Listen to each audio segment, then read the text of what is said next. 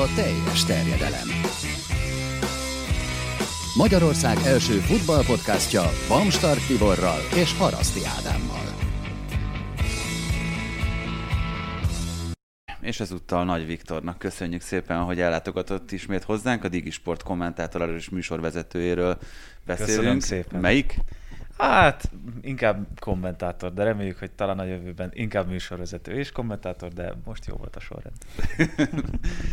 Na hát természetesen most az utóbbi hetekben megfeledkeztünk arról a kérdésről, vagy arról a kvízkérdésről, ami általában itt a műsor elején el szokott hangozni. Most én fölteszek nektek egyet, mert ugye azzal, hogy elmarad az aranylabda hm. idén, azzal teljesen tét nélkül mondhatunk egy hármas sorrendet. Én segítek, mert én gondolkoztam azon, hogy melyik az a három játékos, aki ebben a szezonban leginkább megérdemelné. Én azt mondom, hogy Lewandowski, De Bruyne és Benzema. Hmm.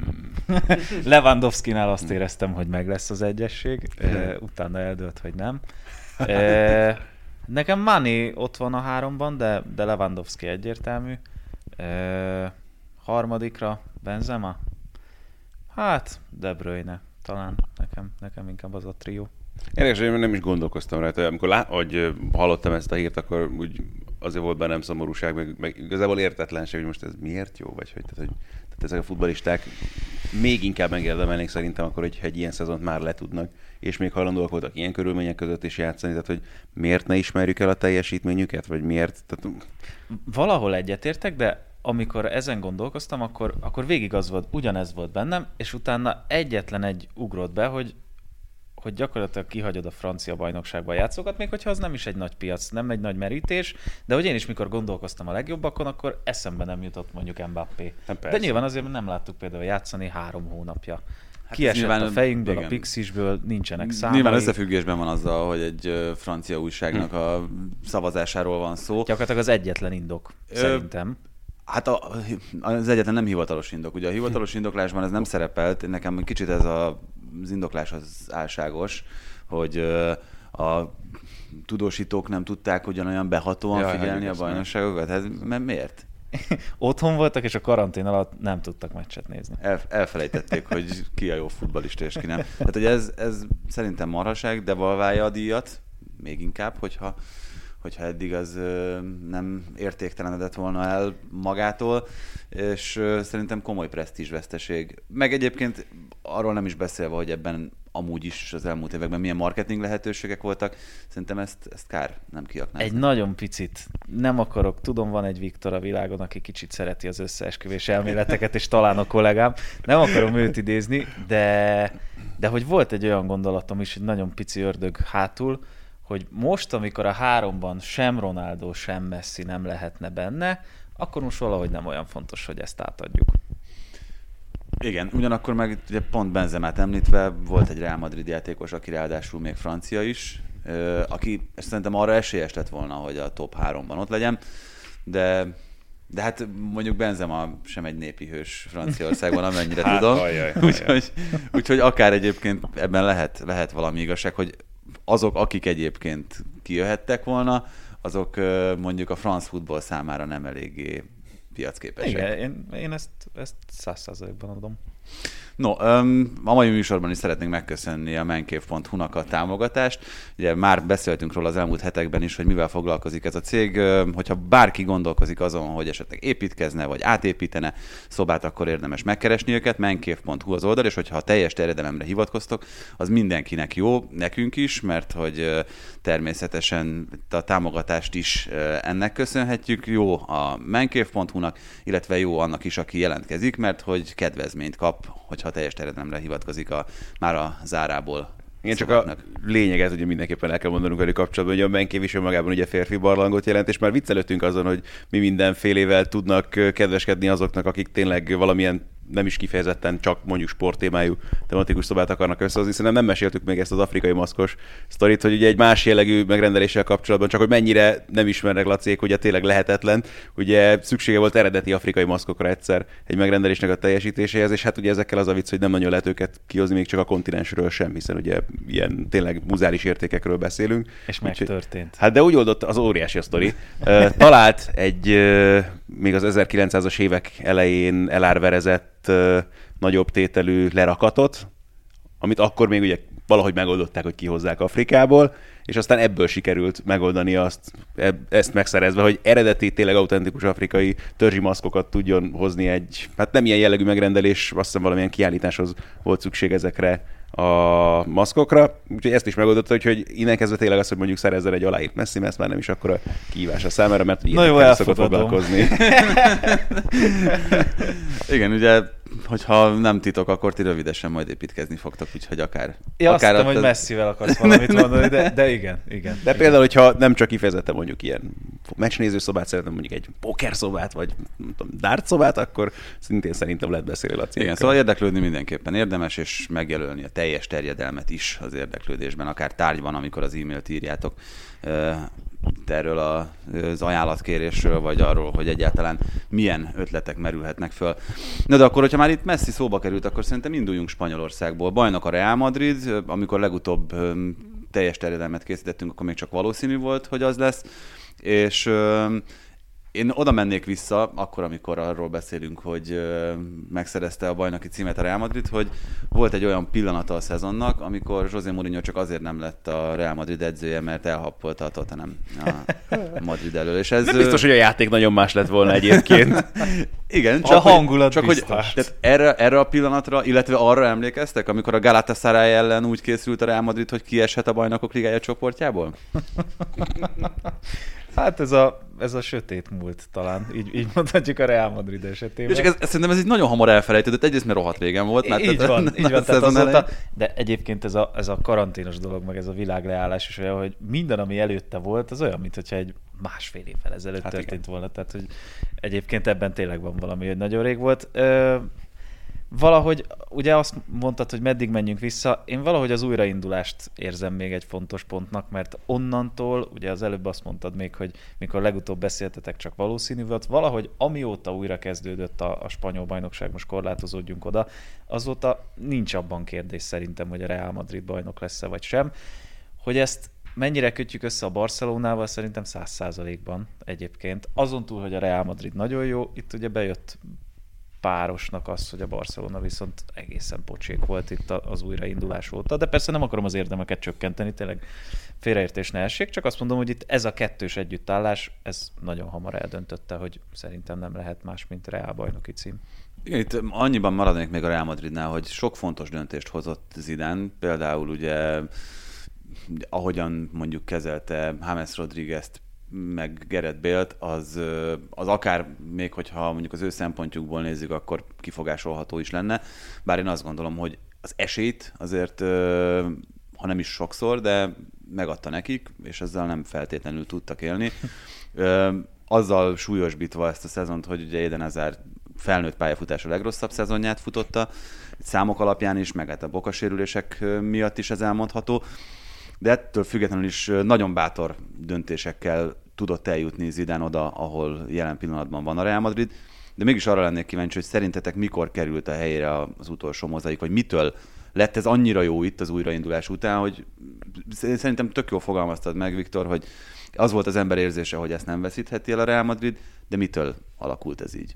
Csapat lett belőlük. Ú, de ugyanezt akartam mondani. Igen, hogy nekem, és bocsánat, tudom, hogy nem hozzuk ide a Barcelonát, de nekem van egy nagyon nagy párhuzam most, és különbség a két csapat között, hogy míg régen azt néztük, hogy a Real Madrid hozza a drága játékosokat, és nem csapat, és a Barcelona az utánpótlásból mondjuk építkezik, de nyilván az, az nem minden évben adott, hogy te olyan játékosokat hozz fel, akik megütik a szintet.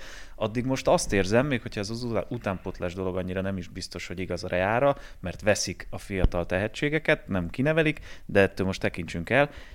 Most ott tartunk, hogy a Real Madrid csapatként funkcionál, volt ez az Azar igazolás, de ugye már bejelentették, hogy nyáron nem terveznek nagy nevet hozni, és most ők a csapat, és a Barcelona a nagy bevásárló fél. Tehát nekem van egy, egy csere a két csapat között felfogás. Ez, ez igazából egy régen volt a zajló folyamat, és már látszottak ennek ugye jelei, ezt beszélgettünk erről már korábban is, ugye az idának az első regnálás alkalmával is, tehát azzal, hogy egészen bátran mert nyúlni azokhoz a játékosokhoz, és itt tényleg lehetne sorolni akár Lucas vázquez akár Asensio-t, és még azért voltak Casemiro ugye nem saját nevelés ilyen szempontból, de ez ugyanígy benne van, hogy őt se gondolták fontos játékosnak egészen addig, amíg Zidane meg nem érkezett. Ő is kellett annak idén ahhoz, hogy ebből tényleg csapat tudjon lenni, és most abszolút erre, erre épített, és ugye pontosan az is, amit említettél, akár James Rodriguez, akár különösen Bélel kapcsolatban. Bél alaposan megmutatta szerintem azért itt az utóbbi hetekben, hogy miért nem számol vele az idén, és hogy miért nem tud úgy csapatként működni ez a csapat, hogyha ő is ott van a környékén. Viszont a maszkkal nagyon jól játszik a kispadon, ahogy ő, hogy szemellenző is tud belőle lenni, meg ilyen Batman, úgyhogy hát nem, még nem valami, kellemetlen. Valami, valami golfra utalás kellett volna még a maszkjára, hogy ez tökéletesen működjön. Ez a, azt egyébként nem is tudom tényleg hová tenni, tehát hogy és most azt olvastam, hogy nem tervez menni.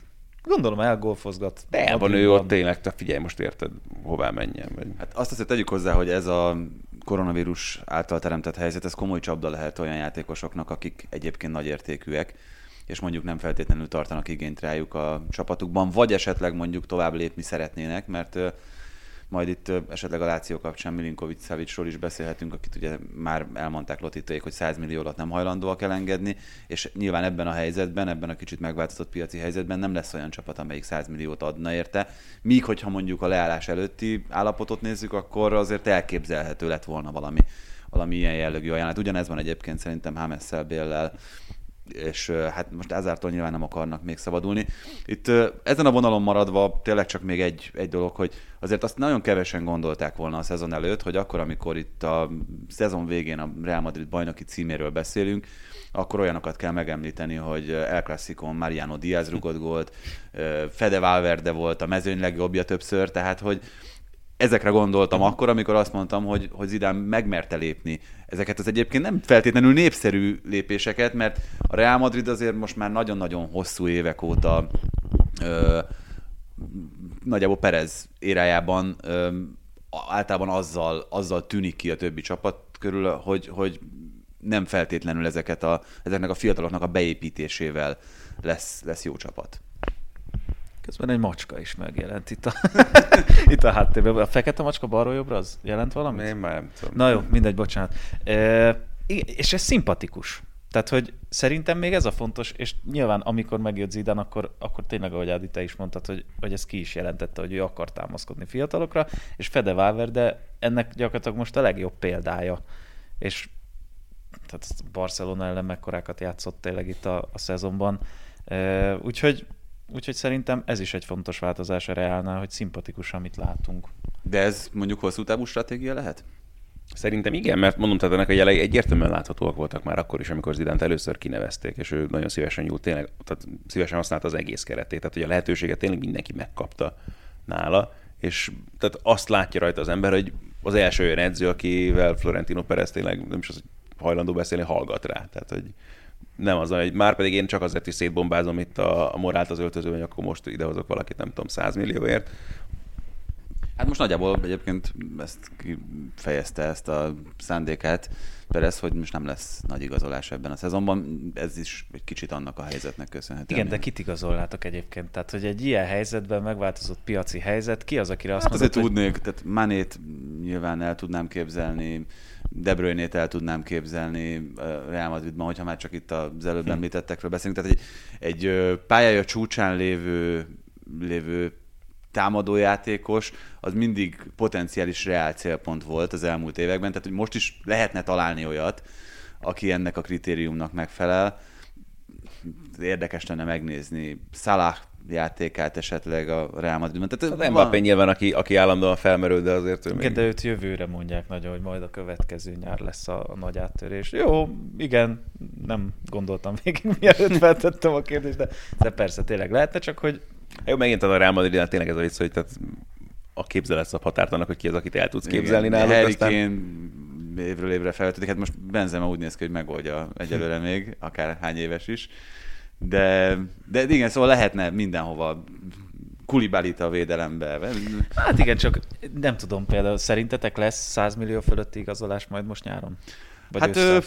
ez az Ossiman deal, ez azért hát arra 80, enged 80. következtetni. Igen, de hát ez a Napoli meg... Havertzet is azért nagyjából ebbe a kategóriába tagság, aztán mi lesz belőle pontosan, az megint egy másik kérdés. 80-90 között Valami ugye, valahogy így. Ez ugye azért Chelsea sem fizetett keveset a két új játékosáért, szóval nem tudom, azt gondolom, hogy nem. Szerintem sem. De, de nem leszünk tőle messze. Sancho lesz izgi szerintem ilyen szempontból, ha, ha megy. Hát ő, ő De ott 100 meg- pluszos kéne, hogy legyen. De ott olyan brutális számokat írnak, hogy azt nem tudom elképzelni, hogy ilyen 155 Hát millió de fontot angol, adjanak. tehát, Most hogy biztos ez- nem. ez, ez azért nagyon-nagyon komoly értéknövelő tényező. Na, beszéljünk azért még a Barcelonáról mindenképpen. Itt az egy érdekes dolog, meg az egy érdekes kérdés szerintem, hogy a Napoli elleni bajnokok ligája meccsnek ö, kikészített ilyennel megy neki a Barca? Ez egy jó, hát szerintem igen egyébként. Szerintem is. De azt most, hogy ez jó-e vagy sem. É, ugyanez. Igen, látni most így, hogy egymás mellett ülünk, így gyakorlatilag a Szivárognak gondolat... át az információk az. Cserélgetjük a gondolatainkat. Tényleg, ugyan... Arra ülök egy kicsit. Vagy én ülök át, és akkor veled mondjuk ugyanazt.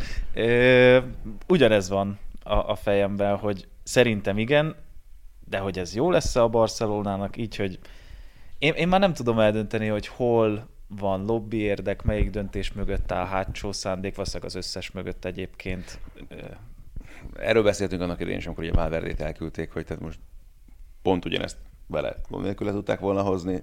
Azt, hogy milyen hangulatban, vagy mi lett volna az öltözőben, most megint egy másik kérdés. Jó, de mondjuk legalább megpróbálták, de most ezt is hozzátehetjük.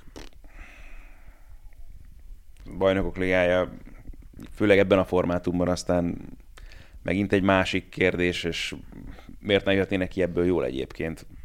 Hát szerintem azon az ágon nem tudnak kijönni jól. Tehát a következő körben ugye a Bayern München lehetne az ellenfelük, de én azért nagyon tartom azt, hogy ez a Napoli, ez, hogyha mondjuk így marad, ez a gátúzó csapat, Igen. amelyik egyébként már annyit passzol meccsenként, hogy a. Barcelonánál többet, meg ilyenek. Tehát, hogy, hogy simán el tudom képzelni, hogy innen a Napoli fog tovább jutni, és akkor nem a Bayernben kell gondolkozni, hanem abban, hogy, hogy gyakorlatilag Lisszabonig már el sem kell utazni. Hát ez, amiről beszéltek egyébként a Napoli kapcsán, hogy azért ott a játékosok nincsenek annyira hozzászokva a százezeres Camp Nou-hoz, meg ahhoz a hangulathoz, ami ott fogadja, ez, ezt nyilván kivettük a rendszerből, úgyhogy le, ott lesz a százezeres Camp Nou, csak, csak nem, nem telt házasan, és ez biztos, hogy azért, azért egy komoly tényező lehet akár ebben a párharcban is, tehát hogy valószínűleg azért itt az kerül előtérbe ezen a baj- bajnokok ligája, meg Európa Liga minitornán, hogy melyik csapatban vannak a mentálisan erősebb, jobb versenyző típusok, és, és mondjuk kik, kik tudják úgy időzíteni. Tehát én azt gondolom, hogy ott sokkal inkább a pillanatnyi minőség lesz a döntő, mint, mint egyéb tényezők, amikor, amikor a Liverpool megfordította az előző szezonban a Barcelona elleni párharcot, ott nagyon kellett az Enfield, nagyon kellettek a nézők, ezt szerintem ilyen laboratóriumi körülmények között nem lehetne most megcsinálni. Az eldőlt már, hogy lesznek-e nézők majd Portugáliában, vagy nem? Én úgy tudom, hogy nem. Úgy voltak vele, hogy ameddig lehet, nyilván lehetőleg később akarják ezt a döntést meghozni, de ugye Cseferin is azt mondta annól a sajtótájékoztatón, és hogy azért a nagy valószínűség annak van, hogy nem. Tehát ők persze örülnének, örülnének neki, hogy ezt össze lehet Valahogy hozni, az de utolsó az még az volt, hogy nincs végleges döntés, de igen, ez a ez volt, igen, ez nem? volt a, de nem valószínű. Kár, mert egyébként, hogyha 1500 ember lenne, ők is nagyon komoly hangulatot tudnának csinálni. Hát és én, aki szériákat közvetítek, én nagyon vágynék akár 500 emberre is a lelátóra, mert Hát vagy legalább egy bekevert hangra. Hogy... bármire gyakorlatilag. Mondom, ez, már múlt héten már röhögtünk ezen a Nürnbergingos, tehát másodosztályú német osztályozó meccsen, ahol a, a játékosok, akik a nézőtéren voltak, azok szurkoltak, és az tök jó volt. Már csak az, hogy volt egy kolompot bevittek magukkal, már az tök jó volt az képest, ami egyébként Igen, ebben, ebben. Tibivel nem egyezik a véleményünk, mert azt mondja, hogy ő teljesen megszokta nézőként azt, hogy a szériá meccsek alatt nincs semmi beszűrődő hang. Engem még a mai napig, pont tegnap ez a Sassuolo Milán volt olyan, hogy a második félidőben azt éreztem, hogy de jó lenne, hogyha tényleg 15 kislány sikítana a lelátón, hogy holnap nem kell iskolába menni, mert nyár van, vagy bármit, tehát hogy, de, hogy, de hogy még ez sincs, és akkor azt hallott, hogy ki kiabál hogyan. Persze ez is szórakoztató, hogy Pioli a helyi kommentátor, és, ő közvetíti, hogy ki mit csináljon, de, de hogy nekem azért nagyon hiányzik, igen. Na de hogyha már ebbe az irányba indultunk, akkor, akkor maradjunk is ezen az úton. Olaszország, ahol ugye Juventus egy fél lépésnyire van attól, hogy megszerezze az újabb bajnoki címet. Elég komoly roncsderbi volt ez a juveláció itt az elmúlt hetek formája alapján, és nem is tudta annyira magabiztosan hozni a Juventus, mint amennyire, amennyire gondolta az ember, hogy ezt az egyébként borzasztóan szétesett, meg sérülések által sújtott Lációt legyőzheti. Azért ez egy tragédia szerintem Hát, nagyon a maga nemében. Az, hogy a leállás előtti Lációban mennyit láttunk, és hogy az utána levő időszakból mit tudnak szegények kihozni. De ugye az egész évben ezt mondtuk, hogy amíg nincsenek vezéráldozat sérülések, addig működik a gépezet. Hát most már nem nem tudjuk megszámolni egy kezünkön, hogy hány olyan játékos van, aki hiányzik. Itt ugye Luis Alberto is kiesett, aki azért ennek a vergődő csapatnak is az agya tudott lenni az újraindulás után. És hát tényleg azzal, hogy nincs Luis Alberto, de mondjuk ha volt sem mindig garantálta azt, hogy Immobile helyzetbe kerül, de, de Immobile gólok nélkül meg aztán teljesen elveszett ez a csapat. Még hogyha most ugye be is talált, mert korábban az volt, hogy ha ő nem lőtt gólt, akkor mindig kikaptak, ha lőtt, akkor nyertek, ez is megdőlt. A Juventus érdekes. Szerintem nekik sem jött rosszul az, hogy az újraindulás után nem tudtuk eldönteni, hogy igazából ki az első számú kihívója. Mert az Inter is hozta azokat a meglepetés negatív meccseket, a Láció végképp, az, az Atalanta lett egyébként gyakorlatilag formát tekintve az első számú, aki utánuk eredt. De én azért azt el kell mondjam, hogy, hogy Szári miatt én egy picit örülök, hogy, hogy ő bajnok lesz, és valahogy van egy ilyen, ilyen futballromantikus érzésem, és hogy, hogy nem azt mondjuk, hogy na, ez az ember, akivel nem sikerült 152. címet zsinórban megnyerni. Igen, szerintem erre is azt fogják mondani egyébként a fanyalgók is, meg szerintem a Juve drukkerek is, hogy oké, okay, de hogy ez az alapelvárás, és hogy ez, ez a minimum, amit meg kell ugrani a juventus jelen helyzetben.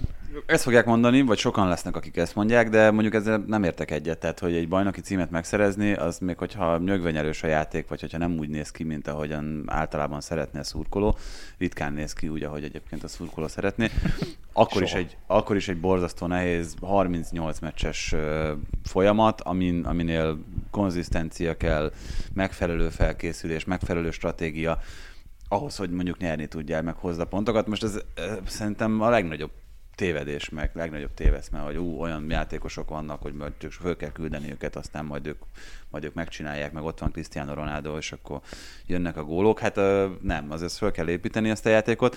És egyébként ezzel kapcsolatban szerintem az egyik legérdekesebb dolog nem is az, hogy a Juventus bajnok lett, tényleg hozzászoktunk az elmúlt években, hanem az, hogy kitartani látszanak a Juventusnál emellett a konstrukció mellett. Ugye Paratici tegnap előtt megerősítette, hogy Szári szinte bizonyosan, hát ő azt mondta, hogy biztosan marad. A szintét ezt csak azért teszem hozzá, amit, amit ilyen helyzetekben mindig kockázati tényezőként hozzá kell számolni, de nem gondolom én sem. És ugye az is elhangzott, hogy még hogyha esetleg a Lyon ellen kiesnek a bajnokok ligájából, akkor sem öm, kerül veszélybe Szári pozíciója. Hát én nem tudom, hogy kinek higgyek. Mármint, hogy nyilván a forrás nem rossz, de tehát a futball Itáliával ne hasonlítsuk össze Paratici, de, de hogy, hogy én pont tegnap-tegnap előtt olvastam, hogy Pochettino még mindig ott van az első kiszemeltek között. Én nagyon örülnék, hogyha Szári maradna. Az ő keze alatt Ártúrt nagyon megnézném, hmm. hogy, hogy mit tudna mondjuk a következő szezonban csinálni, és tényleg annak szurkol szerintem az ember, aki látta játszani azt a Napolit, amelyiket Szári vezette, hogy egy, egy még nagyobb csapatnál, mint a Nápoly, tudjuk-e ugyanazt látni, mert, mert az, az elképesztő szórakoztató lenne. És sajnos most szerintem ott tartunk már, hogy minden bántást félretéve az utóbbi két évben nagyon-nagyon keresni kell a szórakoztató Juve meccseket, mert Szári alatt sem voltak, Allegri utolsó évben végképp nem voltak jó meccsei, mármint hogy látványos szórakoztató Látványos, meccsei a Juventusnak, és hogy, hogy jó lenne látni egy, egy, egy Napolis Száris Juventus-t. Voltak felvillanásai szerintem ebben a szezonban, megint csak arról beszélhetünk szerintem, hogy túl sok idő telt el, és már nem emlékszik az ember. Bajnokok ligája csoportmeccseken néha kimondottan jól és látványosan játszott a Juventus. Oké, ott de is, nem azt ott is időszakokban, tehát hogy nem arról beszélünk, hogy egész meccsen, de például a Leverkusen elleni meccs az, az pont egy, egy olyan volt arra, nyilván azért emlékszem élesebben, Ezt pont én És közvetítettem. akkor játszott először együtt Dybala, igen, Ronaldo igen, igen. És és Higuain. Higuain, igen. igen. Igen, és ö, ott az, az nagyon jól nézett ki az a második félidő. Utána pont volt egy Sampdoria meccs, ott is nagyon jól nézett ki a Juventus. Jó, de nem azt várod, hogy a szezon 15%-ában szórakoztató egy ilyen csapat. Persze, nem, a, én sem gondolom azt, hogy bárki maradéktalanul elégedett lehet azzal, ami, ami a Juventusnál történt. Ö, azért az, hogy egy kupadöntőt egy ilyen 0-0 után 11-esekkel elbuksz, az, hogy a bajnokok ligájában versenyben vagy, és az, hogy megnyered a 9. bajnoki címet, lehet fanyalogni. Csak de, kár. Hát, e, igen, tehát most meg akkor szerintem tényleg lehet, hogy ha Lyon ellen kiesik a, a Juventus, akkor, akkor az megint egy kicsit fel ö, lobbanthatja ezt a, ezt a vitát, hogy akkor most Szárinak hol a helye. De, De tegyük hogyha... szívünkre a kezünket. Kieshet a Juventus a Lyon ellen? Nem tudom, hát nem tudja senki, hogy milyen, milyen ez Miért a esett Lyon. neki? Én nem tudom elképzelni. Jó, nehéz elképzelni valóban, tehát most Jó, de te- ez tényleg olyan, mint mint hogyha a Holdról kapná ellenfelet jelen pillanatban, mert, mert az tényleg, hát most nyilván nem vagyunk ott a Lyon edzésein, játszanak addig egy francia liga kupa döntőt. Ja, akkor mindegy, akkor visszavontam, az más. igen. Szóval Tibi arcán, nem remélem, ti is láttátok. Érdemes Igen. kattintani a YouTube-ra. Hát, nem csak ott is azt mondom, hogy, hogy persze az egyébként egy, akár egy ilyen indikátora lehet annak, hogy most ez a Lyon milyen célokért harcol, de az is egy meccs. Tehát, hogy itt azért, ö, na mindegy, szóval... Igen, tehát egy egész, ez az egész bajnokok ligája egy orosz rulett, amiből fogalmunk sincs, hogy mi jön ki. Az lesz a, a, a, a jövedelmező, hogy egy csapat öt hónapig nem játszik csak egy tétmeccset, ami egy francia kupa. Az lesz a jobb, hogy valaki másfél hónapig vért pisilt, annyit játszott gyakorlatilag Olaszországban. Tehát minden kérdés nyitott itt a, a visszavágók, és aztán majd a, a Final eight kapcsolatban. Úgyhogy nyilván persze ezeket nem lehet megmondani, csak én, hogyha ha, ha döntenem kell a két opció közül, szerintem az a jobb, hogyha inkább játszottál és fáradtabb vagy, mint hogy kiestél mindenfajta meccsritmusból, viszont kipihent vagy legalább. Tehát én- én... a, amit mondtál is, hogy a győztes mentalitás, azt szerintem, mint tűz, életben tartja az, hogy te versenyeztél az utóbbi hónapokban. Hát ez egy nagyon érdekes kérdés, mert ugye sok sportágat látunk, sok sportágat ismerünk, és sok felkészülési módszert láttunk az évek során, és hosszú Katinka ugye versenyzéssel készül a, a nagy versenyekre, de nagyon sokan nem így vannak ezzel. Tehát nagyon sokan vannak úgy, például mondjuk a judósok között, ahol egyébként meg nagyon kell szintén ugyanúgy a meccs terhelés, tehát az, hogy, hogy mondjuk rendes mérkőzéseken, amik 5 percen vagy 4 percen keresztül tartanak, ott, ott végig ott legyen valaki a szőnyegen. De mégis az olimpiára a sportolók nagy része úgy készül, hogy előtte komoly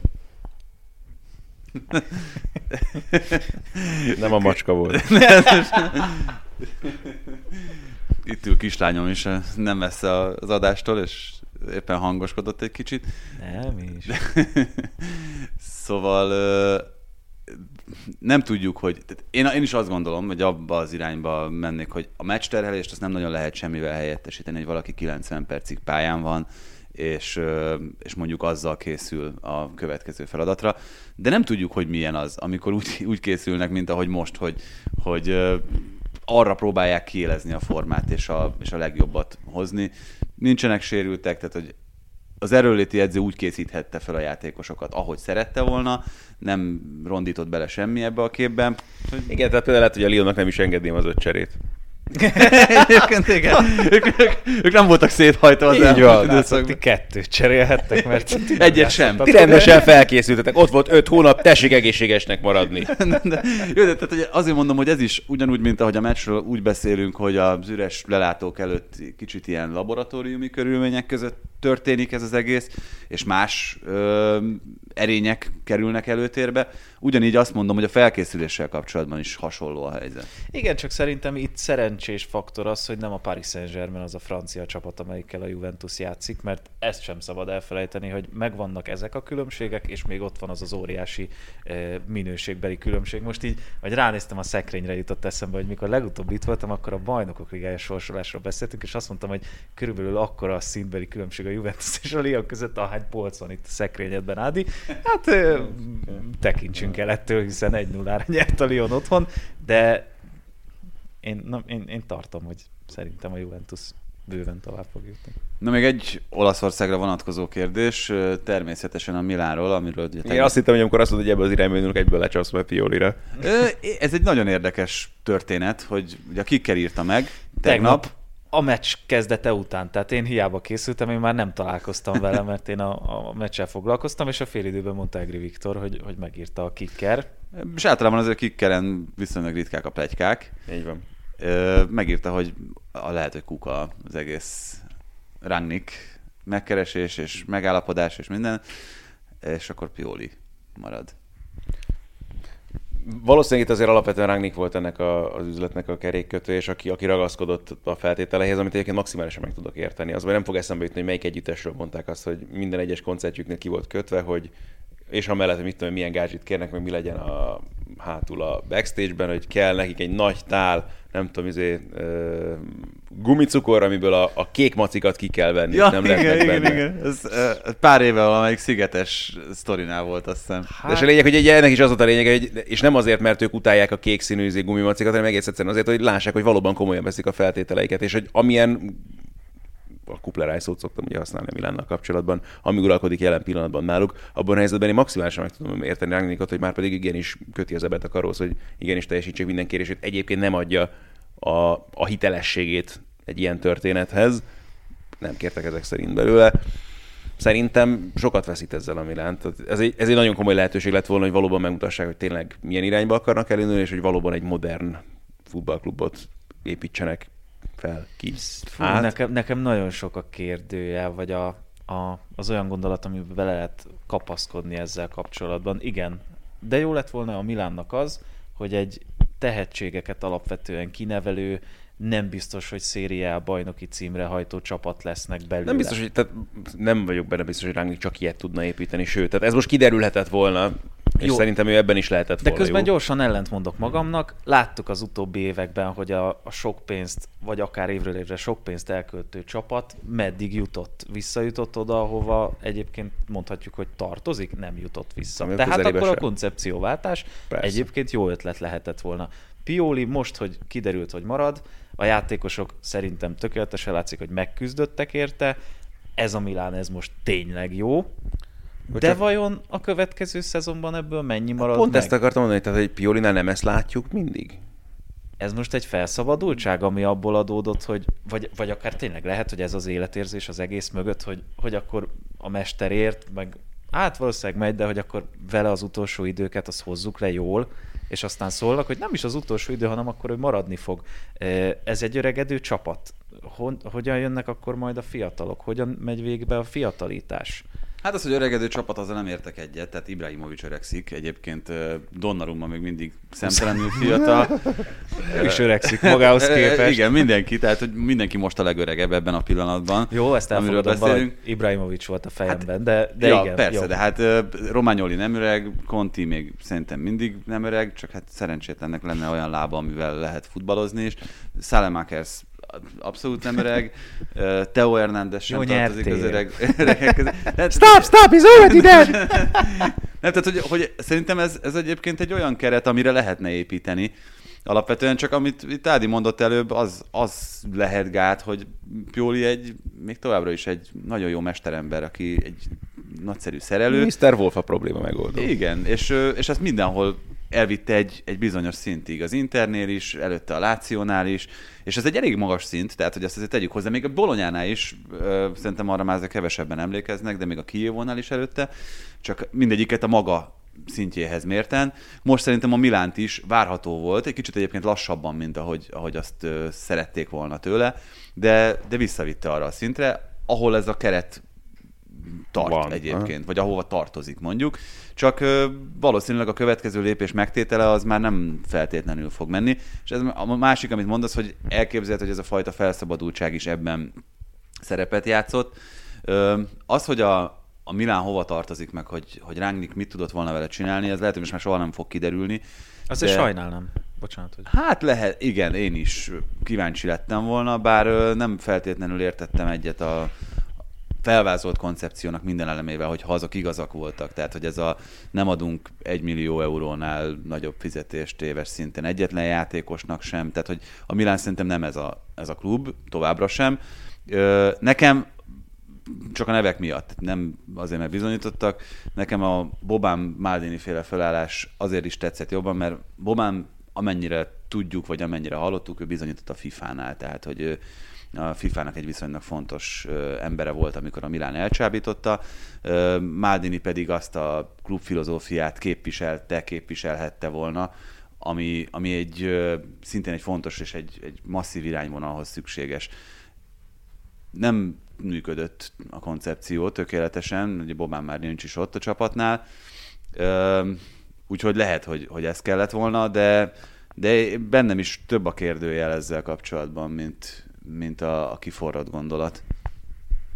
Nem, tényleg nem, nem láttam úgy, úgy az egésznek a végét, és nyilván Szoboszlai Dominik miatt sajnálhatjuk, mert azért úgy volt ennek az Lehet, hogy miatt nem kell sajnálni esélye. egyébként, tehát pont az, tehát, ha meg tehát, erről sok helyen beszélgettünk már, meg itt is szerintem, hogy jó tenne neki az, hogyha most pont ebben a helyzetben kerülne a Milánhoz. Rangnick ilyen szempontból lett volna biztosíték szerintem. Lehetett volna egy biztosíték. Igen, de hogy, tehát, hogy ebben a Milánban most van előrelépési lehetőség. Tehát, hogyha azt mondjuk, hogy ők befutnak végül az ötödik helyre, mert szerintem most jelenleg ez a realitás, ugye meg is előzték a Rómát és a, a Napolit is, ami, ugye igazából nem Napolinak számít. nincs jelentősége, a Így Rómának van. van. Ö, tehát fix Európa Ligás hely. Ha jövőre akár mondjuk Dominikkal befutottak volna a bajnokok ligáját érő negyedik helyre, akkor azt mondod, hogy ezzel a fiúval ő volt mondjuk a, az egyik alapja a középpályának, vele megvan az előrelépés. Ugye ilyen szempontból még jobb lett volna, hogyha mondjuk hetedik a Milán adott esetben, persze még most is lehet, és akkor még könnyebb idézőjelben az előrelépés, tehát szerintem nem lett volna rossz. És Nem, nem is erre mondom önmagában, hanem azt a helyzetet, azt a, mint a státuszkot, ami jelen pillanatban van a klubnál. Tehát nem érzem azt, hogy ez az a hely lenne, ahol egy fiatal tehetséges játékos a legjobban tudja kibontakoztatni a képességeit. Eb- Ebben nem értek egyet, már csak azért sem, mert szerintem, tehát, hogy lehet, hogy, hogy a Milán egyébként túl nagy lépés, vagy túl nagy falat lenne így elsőre, már a neve, a patinája, a múltja, meg minden miatt. Viszont szerintem nagyon kevés olyan pillanat volt az elmúlt elmúlt 20 évben, de lehet, hogy 30-at kéne mondani. Amikor ennyire egyszerű lett volna bekerülni Milán kezdőjébe? Amikor, nem, amikor ennyire fontos játékossá tudtál volna válni új igazolásként a, a Milánnál, és hogyha elfogadjuk azt, a, azt az alapvetést, amit nem kell elfogadni persze, mert nem szolgált rá ez a Milán az elmúlt években, de hogy egy akár csak ilyen fékezetten emelkedő csapatról beszélünk, akkor, akkor, akkor ez szerintem egy nem rossz választás. És az, amit Viktor mondott az előbb, az szerintem egy jó gondolat, hogy, hogy ha egyébként ennek a felemelkedésnek még a katalizátora is vagy, akkor, akkor az pályafutás szempontjából egy, egy nagyon komoly érdem és egy nagyon jó dolog. Jó, csak a felemelkedés és sehol nincsen garantálva, vagy pláne kódolva nincsen ebben a És projektben. de ugye, hogyha a másik csapatot veszük, akit nagyon-nagyon mondtak Szoboszlai Dominikkal kapcsolatban a Láció, ott viszont, tehát hiába kisebb csapat mondjuk ezt, mint a Milán, presztízsben, múltban mindenképp, ott pont az ellenkezője van, és megvan az a veszély, hogy tavaly a BL-ben indultunk, most te ide jöttél hozzánk, mondjuk elment Milinkovic Savic, és hát veled hatodikok lettünk. Jó, Viszont ott például biztosabban tudom elképzelni, hogy folyamatosan játszik.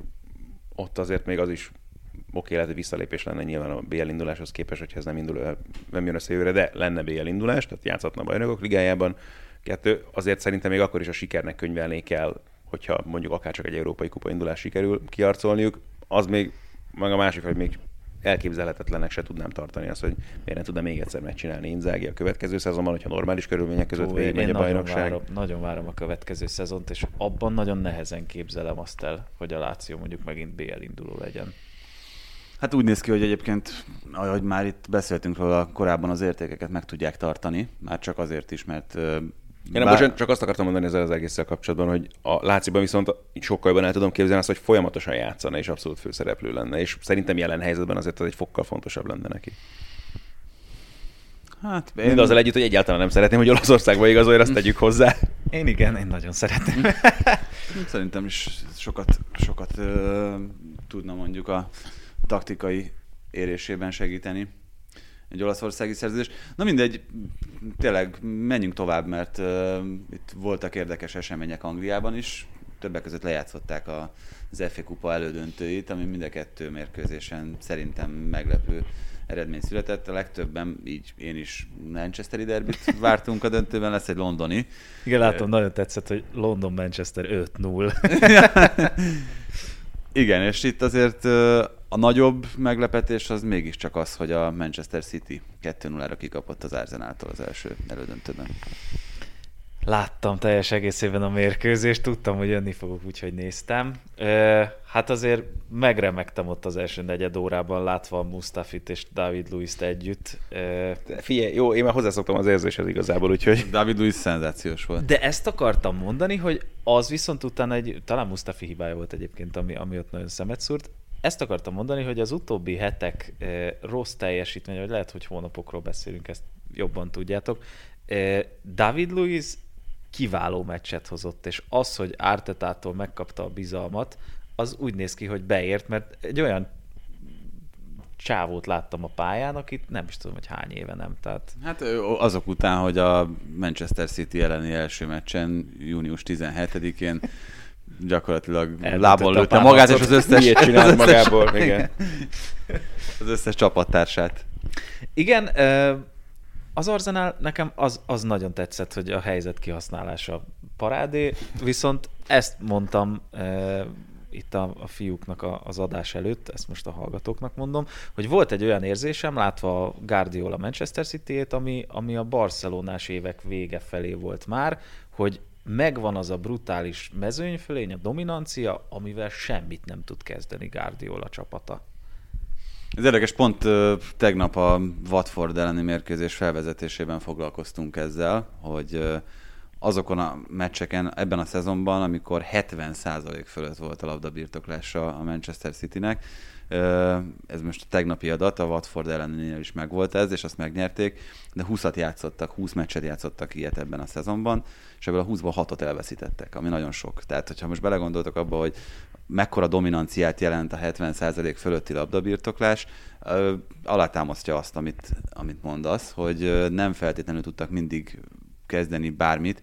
Ezzel viszont van egy másik dolog, amit szerintem, szerintem fontos, meg, meg kiemelésre érdemes, hogy Kevin De Bruyne szerepe például, aki az elmúlt mérkőzéseken, amióta itt a szünet után újra kezdtek játszani Angliában, hét zicsert teremtett a társaknak, és ebből kettőt rúgtak be a társak. Tehát, hogy az, amit most a, az optánál százszerzelékos helyzetnek veszünk, az nyilván azért valamelyest az, tehát, hogy ott, ott már közel vagy a kapuhoz, jó pozícióban vagy, és hát az jutott erről eszembe, hogy milyen szinten hiányzik Aguero ebből a csapatból. Hát nagyon, és ez tök egyértelmű. Tehát akkor, amikor a Manchester City azért sok és komoly minőségű helyzetet szokott kidolgozni a mérkőzésein, és igazából az egyetlen ilyen emberük az egész keretben, aki erre teremtett, teremtetett, hogy ezeket kihasználja, hogy ő nincsen.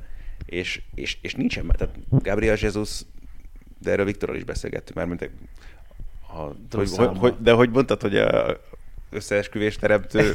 összeesküvés elméleteket kedvelők. Relatíve kedvelő, mondjuk. mondjuk azt, hogy kedvelő, szó, igen. Szóval ő, ő is azt mondja, hogy szerintem ő nem centernek van kitalálva.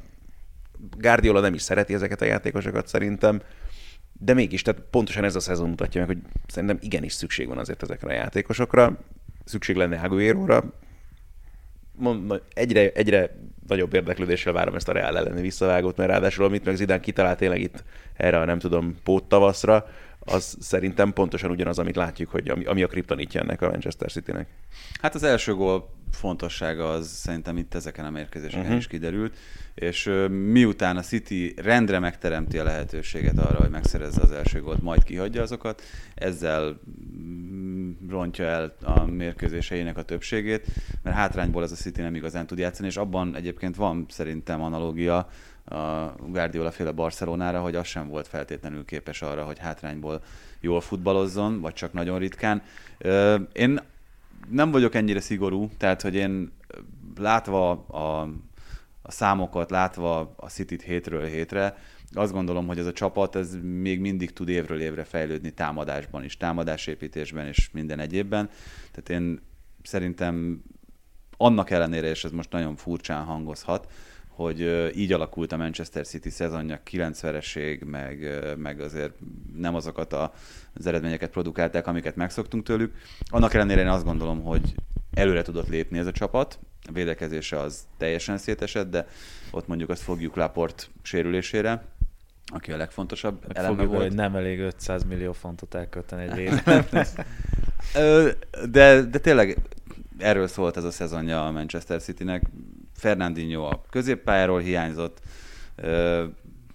Laport meg a védelemből, mert ugye Fernandinho-nak hátra kellett menni a védő sorba, ami csak részben volt jó döntés. Félreértés nehézségén nem, tehát továbbra is el tudom képzelni, hogy a Manchester City bajnokok persze, ligáját nyer. Persze. Csak hogy ez, ez, egy olyan meccs volt, amikor azt a, nem is tudom, hogy, hogy hogyan az a kiégett támadó de és, foci, de és nem, nem, nem nem először látod ezt azért.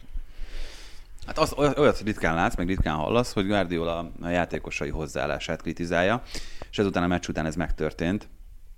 Öm, azért érdekes ez, meg azért fontos ez, mert ugye mi is arról beszéltünk, hogy ez az FA Kupa ez tökéletes felkészülési lehetőséget adott volna a bajnokok ligájára. Két igazán komoly tétmeccse lehetett volna a Citynek, így csak egy van, vagy egy volt, Ö, és azt ezen a kis tesztem megbukott, azért azt nyugodtan elmondhatjuk, de mondjuk igazságtalanok vagyunk, hogyha nem méltatjuk itt az Árzenát, meg, meg Ártétának a, a, az egyébként most láthatóan kiváló munkáját. Ö, ami az Arsenalnak a gyengesége, az meg megmutatkozott tegnap az Aston Villa elleni mérkőzésen.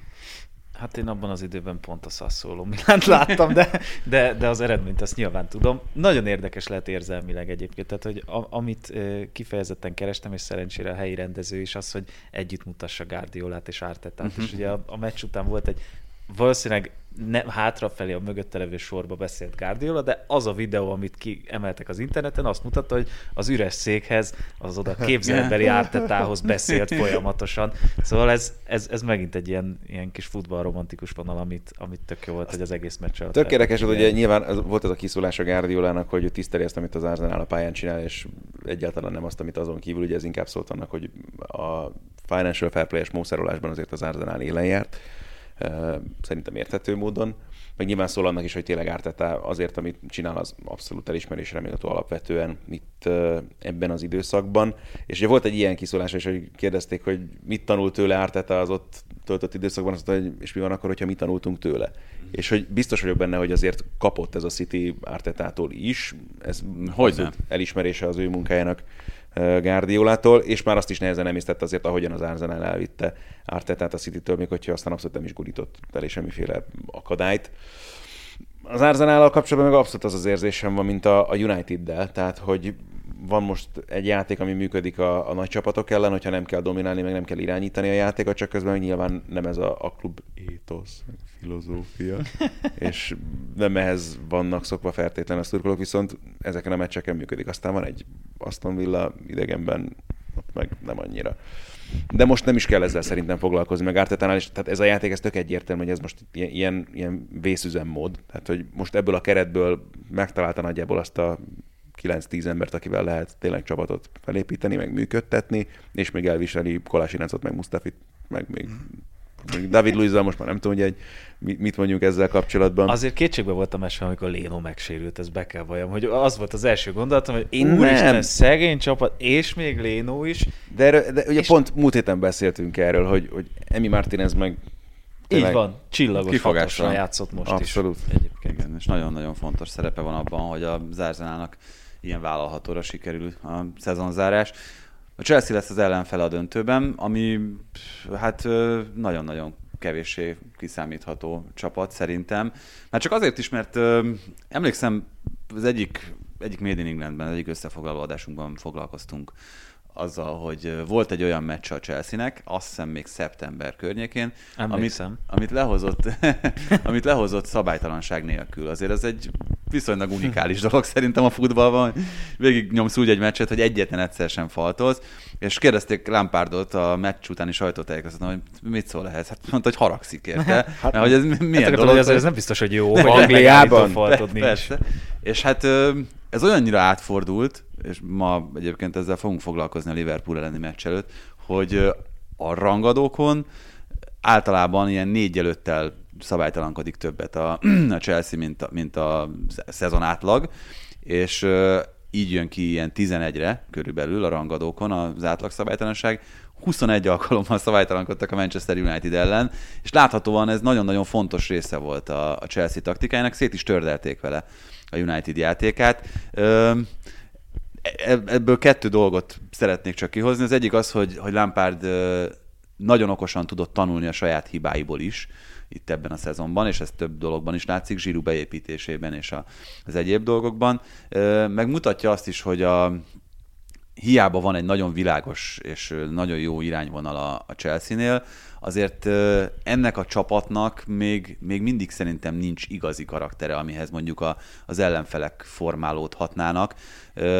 Valószínűleg ez több időbe telik, ameddig ez Biztos, meg hát az, az, ugye nem volt egy pillanatig sem kérdés, hogy azért ez a Chelsea-nél minden tekintetben átmeneti szezon kell, hogy legyen, és akkor ilyen szempontból lehet várni itt is abszolút a következő évadot, hogy mit hoz majd ki ebből Lampard, mit hoz ki egy Wernerből, majd meg Haversből.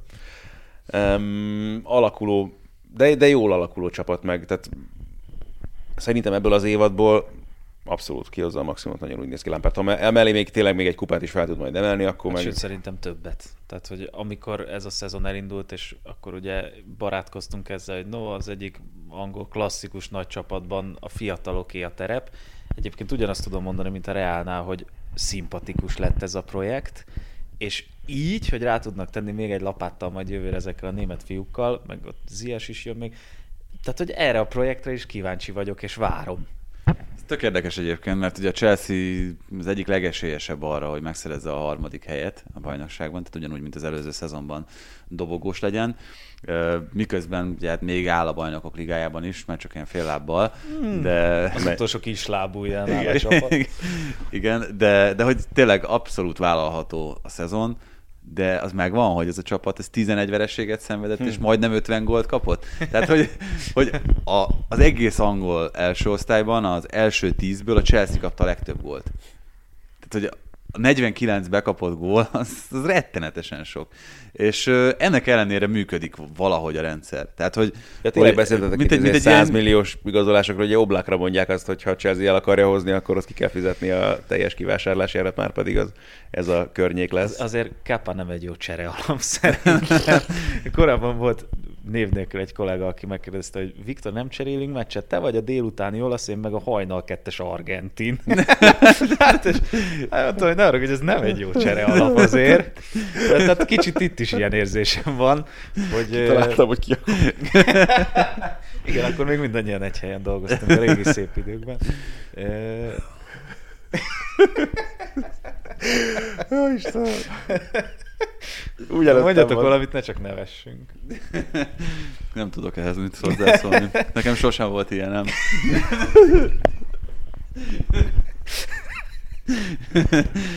Ezt most hallok először. Igen, szóval Kep, Kepa szóval... sem annyira jó, meg ugye tényleg kapust keres a Chelsea, ez, ez hát én nem, már olvastam, hogy testégen, hogy kiváló célpont még, de hát ott is, tehát nem tudom elképzelni azt a, azt a a dílt, amit összeraknak, és azt Barcelonában elfogadják, hogy Kepa plusz 195 millió euró. Kérlek, csak vigyétek el az ember tőlünk, és adjátok ide testéget. Szóval, hogy szerintem nem, nem tudom elképzelni, hogy Oblak például váltson.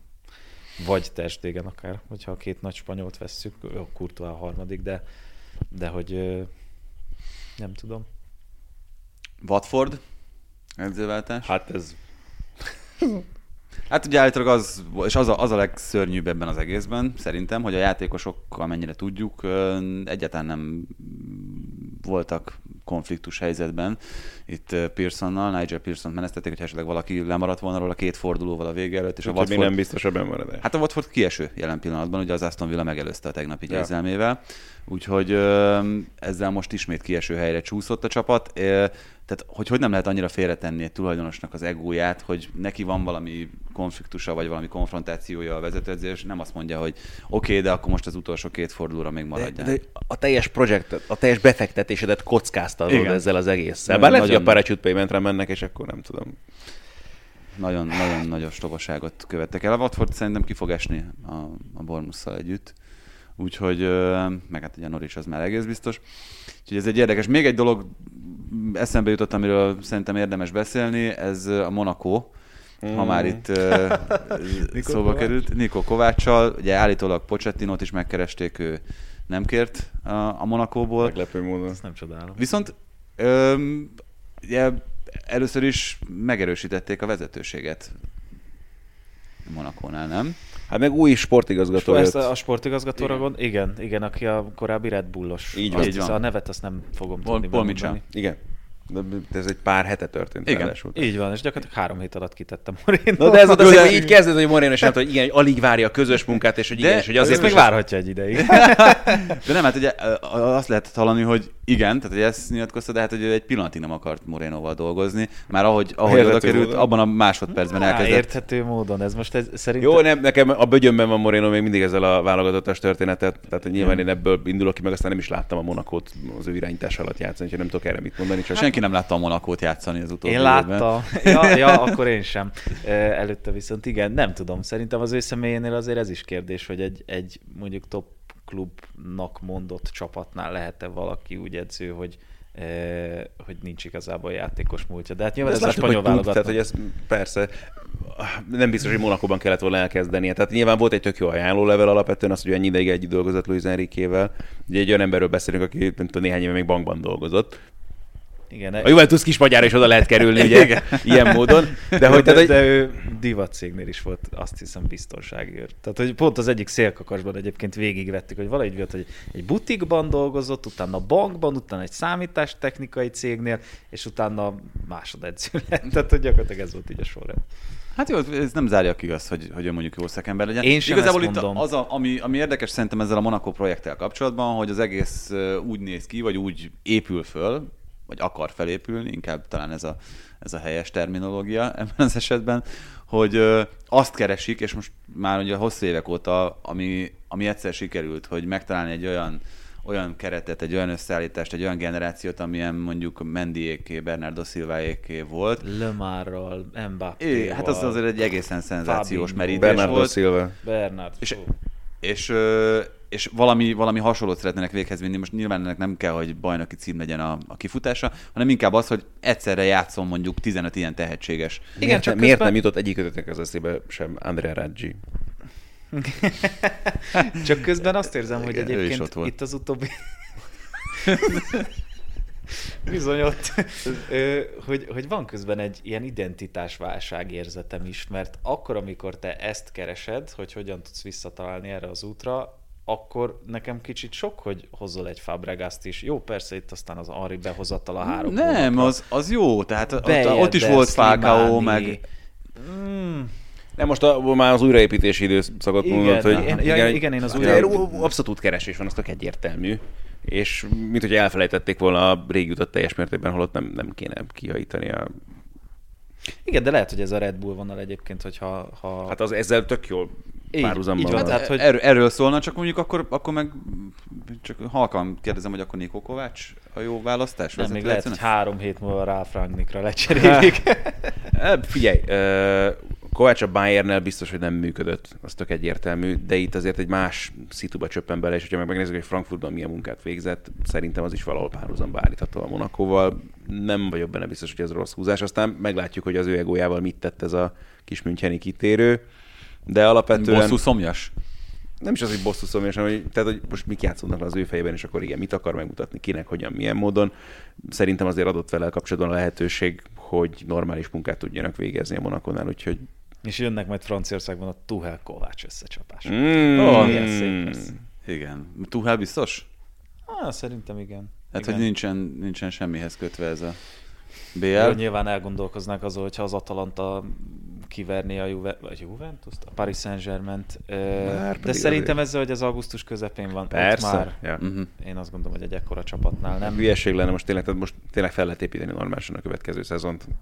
Félre kell tenni ezt a... Igen, Löv Zsolt is sem válaszolt erre olyan, olyan, olyan tisztán, de én azt vettem ki a szavaiból, amikor itt nyáron beszéltünk többször, hogy hogy gyakorlatilag ez a következő év, ez még, ez még fixnek tűnik.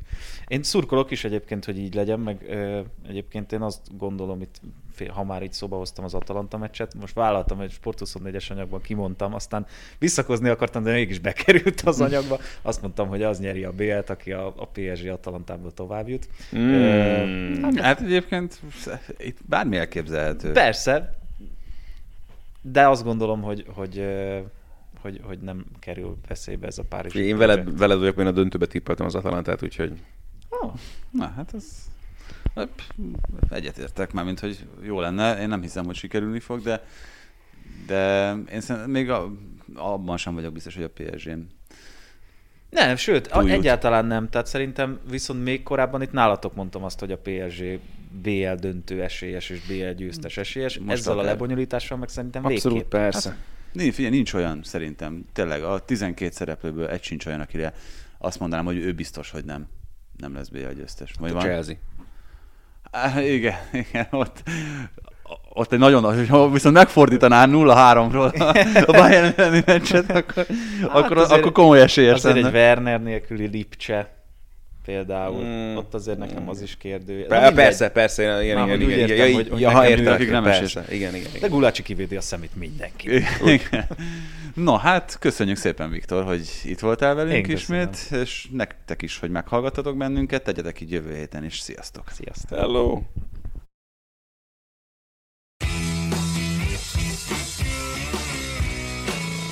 Ez volt a teljes terjedelem. Magyarország első futballpodcastja Bamstart Tiborral és Haraszti Ádámmal.